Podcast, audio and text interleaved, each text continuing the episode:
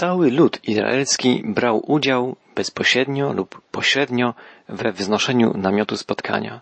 Wszyscy składali bowiem dary na potrzeby budowy. Dary te były gromadzone przez budowniczych przybytku. Czytamy od wiersza trzeciego. Ci zaś przyjęli od Mojżesza wszelkie daniny, jakie znieśli Izraelici na dzieło budowy świętego przybytku, aby je wykonać. Ponadto znosili im każdego dnia dalsze dobrowolne dary. Wtedy przyszli jak jeden mąż wszyscy biegli rzemieślnicy, wykonujący wszelkie prace przy budowie świętego przybytku, każdy od swojej pracy, którą wykonywał, i tak powiedzieli do Mojżesza. Lud przynosi o wiele więcej niż potrzeba do wykonania prac, które Pan nakazał wykonać. Izraelici przynosili o wiele więcej darów, niż było to potrzebne do wykonania prac przy budowie przybytku. To była niezwykła ofiarność, niezwykła szczodrość. Niezmiernie rzadko się zdarza, żeby trzeba było powstrzymywać ludzi od zbyt obfitego składania darów. Czytamy dalej. Wówczas Mojżesz wydał rozkaz, który ogłoszono w obozie. Ani mężczyźni, ani kobiety niech już nie znoszą darów na święty przybytek. Zaprzestał więc lud znoszenia darów, mieli bowiem dosyć wszystkiego do wykonania wszelkich prac, a nawet wiele zbywało. Mojżesz musiał powstrzymać lud, musiał wydać rozkaz, by ludzie nie znosili już darów. Jest to niezwykłe, tym bardziej, jeśli przypomnimy sobie, że ludzie ci dopiero od niedawna byli ludźmi wolnymi. Przez wiele lat byli niewolnikami w Egipcie, a teraz, gdy nareszcie byli ludźmi wolnymi, gdy po raz pierwszy w życiu posiadali coś naprawdę na własność, bez wahania postanowili przeznaczyć to na Boże cele. Składali dary z radością, szczodrze, w pełni dobrowolnie, z entuzjazmem. Składali w darze Bogu to, co mieli najcenniejszego. To dla nas przykład, jak powinniśmy postępować, gdy cokolwiek chcemy ofiarować naszemu Bogu. Druga część 36 rozdziału Księgi Wyjścia opowiada o procesie budowy przybytku. Najpierw w wierszu ósmym czytamy Wszyscy najbieglejsi spośród pracowników wybudowali przybytek z dziesięciu tkanin skręconego bisioru, z fioletowej i czerwonej purpury, z karmazynu, z cherubami wyszytymi przez biegłego tkacza. Najpierw więc wykonano tkaniny, które składały się na miękkie części namiotu. Jak już wspominaliśmy, okrycie namiotu, a także zasłony wewnątrz przybytku wykonane były w taki sposób, że stanowiły piękny, barwny obraz symbolicznie ukazujący postać Mesjasza, Chrystusa. Kolory tych pięknych tkanin, biel, błękit, purpura i szkarłat, zapowiadały cechy Chrystusa, Jego prawość, Jego czystość, świętość, Jego boskość, a także Jego królewski majestat, jako Pana Panów, Króla Królów. Następnie czytamy o wykonaniu twardej konstrukcji przybytku. Od wiersza dwudziestego. I z drzewa akacjowego zrobiono deski na przybytek i ustawiono je pionowo. Wysokość deski wynosiła dziesięć łokci, a szerokość jednej deski półtora łokcia. Każda deska miała dwa czopy osadzone jeden naprzeciw drugiego. Tak zrobiono u wszystkich desek przybytku. A zrobiono dla przybytku dwadzieścia desek na ścianę południową i czterdzieści podstaw srebrnych sporządzonych pod te dwadzieścia desek, na każdą deskę dwie podstawy, na oba jej czopy. Deski były wykonane z drzewa akacjowego i były pokryte złotem. To obrazowało podwójną naturę Chrystusa, Boga, człowieka. Mówiliśmy już o tym, iż drzewo akacjowe symbolizowało człowieczeństwo, a złoto bóstwo Jezusa. Natomiast podstawy, na których stały deski, stanowiące ściany przybytku, podstawy wykonane były ze srebra. Przybytek stał przecież na piasku pustyni, musiał więc mieć solidny fundament położony pod ściany. Fundament ten stanowiły srebrne podstawy. Były one masywne, każda z nich ważyła około 40 kilogramów. Pod każdą deską znajdowały się dwa takie srebrne bloki. Każda deska miała u dołu dwa czopy. Każdy czop spoczywał w otworze srebrnego fundamentu. Był to bardzo solidny i bardzo kosztowny fundament. Skąd pochodziły tak duże ilości srebra? Czytaliśmy wcześniej, że Bóg polecił Mojżeszowi policzyć lud i że każdy musiał zapłacić cenę nazwaną srebrem pojednania. Cena ta była jednakowa dla wszystkich, dla bogatych, biednych, wynosiła pół szekla srebra. Z tego właśnie srebra zrobiono fundament przybytku. To bardzo piękny, symboliczny obraz. Każdy wierzący człowiek wliczony jest do ludu Bożego, gdy zapłacona została za niego cena pojednania. Fundamentem Kościoła jest dzieło odkupienia, dzieło dokonane przez Jezusa. Srebro bardzo często występuje w Biblii jako środek płatniczy. Na przykład Abraham kupił ziemię za 400 sztuk srebra. Za 20 sztuk srebra został sprzedany Józef. Jezusa Judasz sprzedał za 30 srebrników. W Biblii srebro symbolizuje cenę, jaką Chrystus zapłacił za pojednanie. Była to wysoka cena, cena Jego krwi, krwi przelanej na krzyżu, cena Jego życia. Możemy powiedzieć, że również i dzisiaj Dom Boży, Kościół jako wspólnota wierzących wspiera się o fundament ceny pojednania, ceny jaką zapłacił nasz Zbawiciel.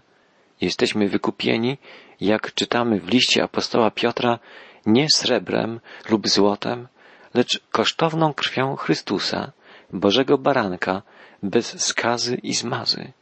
Srebro to symbol. Rzeczywistością jest dzieło odkupienia i pojednania dokonane przez naszego Zbawiciela. Następny, 37 rozdział Księgi Wyjścia opowiada o wykonaniu przedmiotów, które znajdowały się wewnątrz przybytku.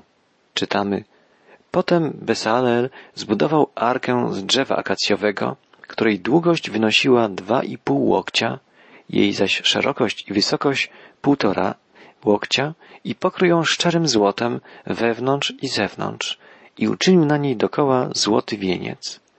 Odlał dla niej cztery pierścienie ze złota i przymocował je do czterech jej rogów, dwa pierścienie do jednego jej boku i dwa pierścienie do drugiego jej boku. Również zrobił drążki z drzewa akacjowego i pokrył je złotem. I do pierścieni na obu bokach arki włożył te drążki służące do jej przenoszenia. Uczynił też przebłagalnię ze szczerego złota, a długość jej wynosiła dwa i pół łokcia, jej zaś szerokość półtora łokcia. Dwa też cheruby wykuł ze złota, uczynił zaś je na obu końcach przebłagalni. Skrzynia przymierza, zwana też Arką Świadectwa, została wykonana dokładnie według instrukcji, jakie Bóg przekazał Mojżeszowi. Skrzynia przymierza stała w miejscu najświętszym przybytku. Pokryta z zewnątrz i od wewnątrz złotem, była symbolem Chrystusa. Na wieku skrzyni leżała duża złota płyta, zwana przebłagalnią albo wiekiem pojednania. Miejsce to było raz w roku kropione przez arcykapłana krwią zwierzęcia ofiarnego. Tu dokonywało się przebłaganie za grzechy ludu. Wieko pojednania było więc niejako tronem miłosiernego, żywego Boga. Nad tym miejscem unosił się obok Bożej chwały widzialny znak obecności Pana. W skrzyni przymierza znajdowały się tablice z przykazaniami, dzban z manną i laska Arona, która zakwitła. Były to symboliczne obrazy zapowiadające dzieło Chrystusa, włącznie z Jego zmartwychwstaniem.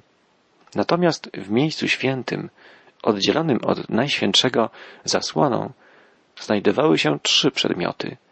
Stół z chlebami pokładnymi, złoty świecznik siedmioramienny i ołtarz do spalania kadzidła. Na zewnątrz zaś namiotu, na dziedzińcu, stał duży ołtarz całopaleń wykonany z drzewa akacjowego, pokrytego brązem i wielka kać z brązu wypełniona czystą wodą. Mówiliśmy już dość szczegółowo o tych niezwykłych przedmiotach, gdy czytaliśmy o instrukcjach co do ich budowy przekazanych Mojżeszowi. Dzisiaj więc nie będziemy czytać opisu ich wykonania. Podkreślmy jedynie to, co najistotniejsze. Ołtarz całopaleń to obraz krzyża Chrystusa, na którym dokonało się dzieło naszego zbawienia. Na krzyżu Jezus złożył w ofierze samego siebie, biorąc na siebie karę za nasz grzech. To właśnie zapowiadały ofiary składane na ołtarzu całopaleń. Kać z wodą wskazuje natomiast na fakt, że Chrystus pragnie stale oczyszczać, uświęcać tych, którzy otwarli dla Niego swoje serce i pragną Mu służyć. Jest to przypomnienie o potrzebie wyznawania każdego grzechu i poddawania się przemieniającej, oczyszczającej mocy Chrystusa. Miejsce święte przybytku to obraz chwały Chrystusa. Złoty świecznik wskazuje na Niego jako na światłość świata. Stół z chlebami pokładnymi mówi o Chrystusie jako o chlebie życia, o duchowym pokarmie zaspokajającym wszelkie nasze potrzeby, wszelkie nasze pragnienia, tęsknoty. Złoty ołtarz kadzidlany ukazuje Chrystusa jako naszego orędownika, zanoszącego nasze modlitwy, prośby, dziękczynienia wprost do Boga Ojca. Wszystko to ukazuje symbolika namiotu spotkania. Człowiek należący do ludu Bożego może wyjść na zewnątrz i chodzić w świetle tego świata, ale jeśli chce trwać w społeczności z Bogiem, musi pozostać w środku przybytku, gdzie jedyne światło daje złoty świecznik siedmioramienny. Człowiek, pragnący żyć na co dzień z Chrystusem, nie może żyć według mądrości tego świata, ale musi kroczyć za Panem, kierując się światłem Bożego Słowa. Kiedy Chrystus przyszedł na ziemię, symboliczny obraz namiotu spotkania stał się rzeczywistością. Bóg naprawdę zamieszkał pośród nas. W Chrystusie stał się człowiekiem. Zamieszkał w namiocie ludzkiego ciała. Uniżył się aż tak bardzo, że wziął na siebie wszystkie nasze grzechy i umarł zamiast nas na krzyżu Golgoty. Jednak potem powstał z martwych, zwyciężył grzech i śmierć i wstąpił do nieba. Teraz tam, w prawdziwym miejscu najświętszym, oręduje za nami, wstawia się za nami u Boga Ojca. Drogi przyjacielu, gdzie znajdujesz się dzisiaj? Może pragniesz zbliżyć się do ołtarza całopaleń, a więc do krzyża? Może pragniesz odebrać od Jezusa dar zbawienia? A może jesteś już świadomie wierzącym chrześcijaninem, ale Twoją potrzebą jest zatrzymać się przy kadzi wypełnionej czystą wodą. Może potrzebujesz oczyszczenia. Może powinieneś wyznać Panu jakiś grzech, poprosić Go o przebaczenie, o obmycie swojej duszy. A może błądzisz dzisiaj w ciemności? Wstąp do miejsca świętego i krocz w świetle złotego świecznika. Krocz w świetle Chrystusa, w świetle Jego słowa. A może Twoje życie duchowe jest tak anemiczne, że powinieneś zatrzymać się przy stole pokładnym i posilić się chlebem życia? Może Twoja słabość wynika z tego, że tak naprawdę bardzo mało karmisz się duchowym chlebem Bożego Słowa?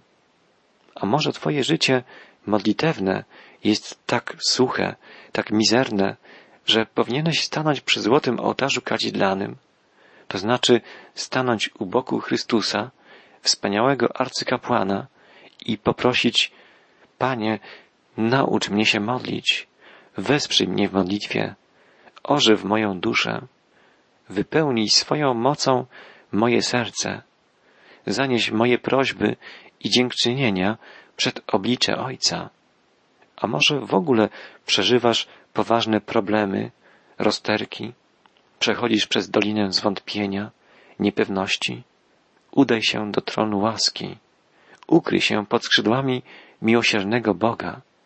Skosztuj, jak dobry jest Pan, jak cudowna jest Jego łaska. On czeka na Ciebie, pragnie Ci pomóc, pragnie Cię błogosławić i prowadzić.